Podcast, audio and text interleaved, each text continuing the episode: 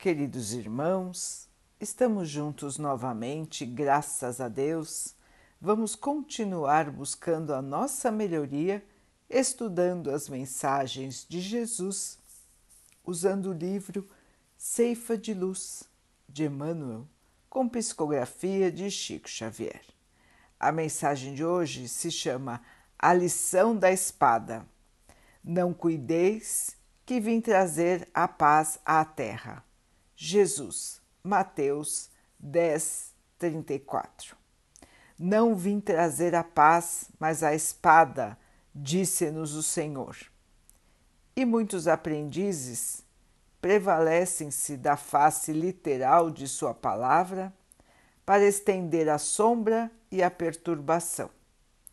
Valendo-se do conceito, companheiros inúmeros consagram-se ao azedume no lar conturbando os próprios familiares em razão de lhes imporem modos de crer e pontos de vista, atormentando seu entendimento em vez de ajudá-los na plantação da fé viva, quando não se desmandam em discussões e conflitos, polemizando sem proveito ou acusando sem razão a todos aqueles que não sigam a sua cartilha, a sua cartilha de violência e de crueldade. O mundo, até a época do Cristo, legalizara a prepotência do ódio e da ignorância, mantendo-lhe a terrível dominação com o uso da espada mortífera da guerra e do cativeiro, em sanguinolentas devastações. A realeza do homem era a tirania revestida de ouro, arruinando e oprimindo onde estendesse as garras destruidoras. Com Jesus, no entanto, a espada é diferente. Voltada para o centro da terra, representa a cruz em que ele mesmo prestou o testemunho supremo do sacrifício e da morte pelo bem de todos. É por isso que o seu exemplo não justifica os instintos desenfreados de quantos pretendam ferir ou guerrear em seu nome. A disciplina e a humildade, o amor e a renúncia marcaram as suas atitudes em todos os passos do caminho. Flagelado e esquecido entre a zombaria e a calúnia, o perdão espontâneo flui-lhe, incessante da alma, para somente retribuir bênção por maldição, luz por treva, bem por mal. Assim, se recebeste a espada simbólica que o Mestre nos trouxe à vida, lembra-te de que a batalha instituída pela lição do Senhor permanece viva e firme dentro de nós, a fim de que, deixando no passado a espada de nossa antiga insensatez, venhamos a convertê-la na cruz redentora em que combateremos os inimigos de nossa paz, escondidos em nosso próprio eu, em forma de orgulho e descontrole, egoísmo e animalidade, consumindo-os ao preço de nossa própria consagração à felicidade dos outros, única estrada capaz de conduzir-nos ao império definitivo da grande luz. Meus irmãos, esclarecimento sempre muito importante, porque ainda hoje muitos irmãos justificam seu comportamento agressivo, prepotente, orgulhoso com as palavras da Bíblia, dizendo que Jesus recomendou a espada para que fosse mantida a paz. Emmanuel então nos explica que a espada que Jesus recomendou está voltada para a terra. Fica então no formato de uma cruz. A cruz do nosso próprio sacrifício. A cruz de combatermos em nós a maldade, o orgulho, o egoísmo, o sarcasmo, a indiferença. Todos esses males do espírito precisam ser combatidos de maneira firme em nós para que nós possamos, a exemplo de Jesus, tornar como meta de nossa vida a caridade. Tornar o bem como objetivo maior de nossas vidas. Meus irmãos, é somente com o combate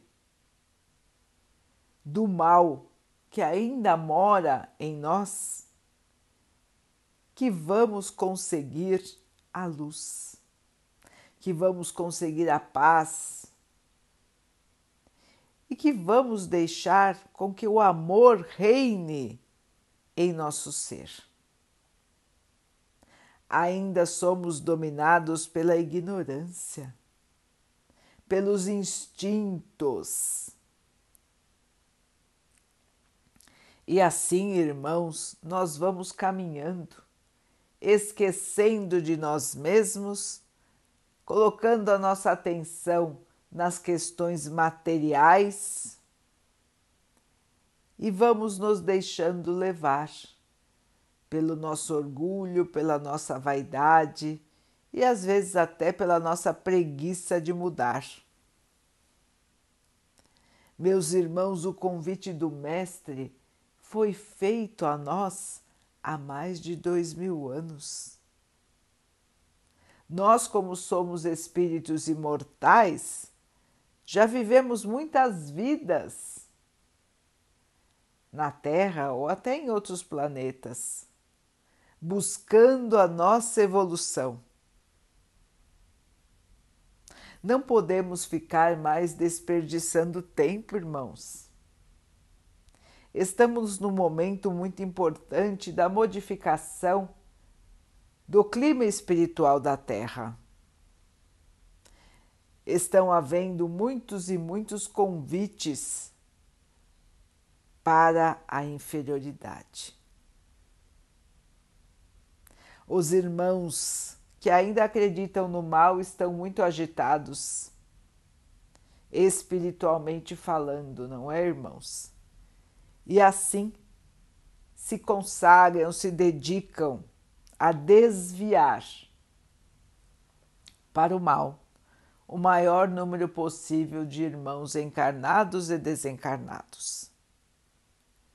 É momento, irmãos, de prestar atenção a todo e qualquer desvio de pensamento para o mal vamos prestar atenção, vamos vigiar nossos pensamentos.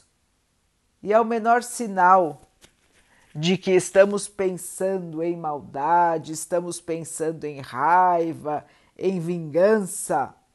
Irmãos, vamos parar, orar, pedir ao Pai que nos ilumine, que nos proteja do mal e vamos corrigir os nossos pensamentos e sentimentos antes que eles virem ações no mal. É muito importante, irmãos, que estejamos muito vigilantes agora, neste período que passamos no plano terreno. É período conturbado, irmãos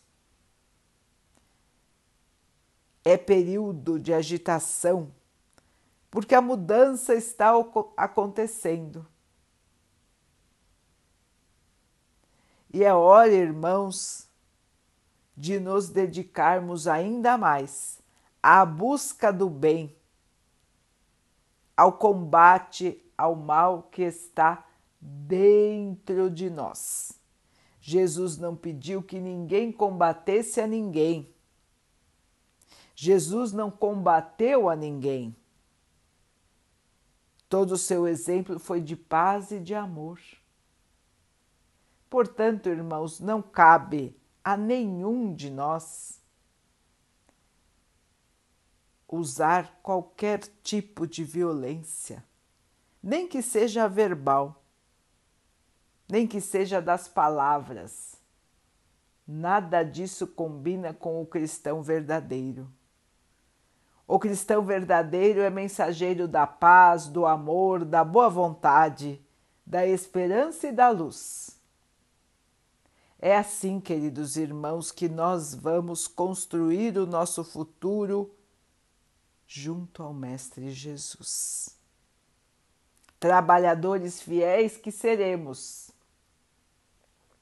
começando hoje, com o trabalho que podemos fazer aqui na Terra, sempre em benefício dos nossos irmãos. Vamos então orar juntos, irmãos, agradecendo ao Pai por tudo que somos, por tudo que temos, por todas as oportunidades que a vida nos traz para a nossa melhoria, que possamos aproveitar, crescer e evoluir com muita fé. Que o Pai possa assim nos abençoar e abençoe a todos os nossos irmãos que Ele abençoe os animais, as águas, as plantas e o ar do nosso planeta. E que possa abençoar a água que colocamos sobre a mesa, para que ela possa nos trazer a calma e que ela nos proteja dos males e das doenças. Queridos irmãos, fiquem, estejam e permaneçam com Jesus. Até amanhã.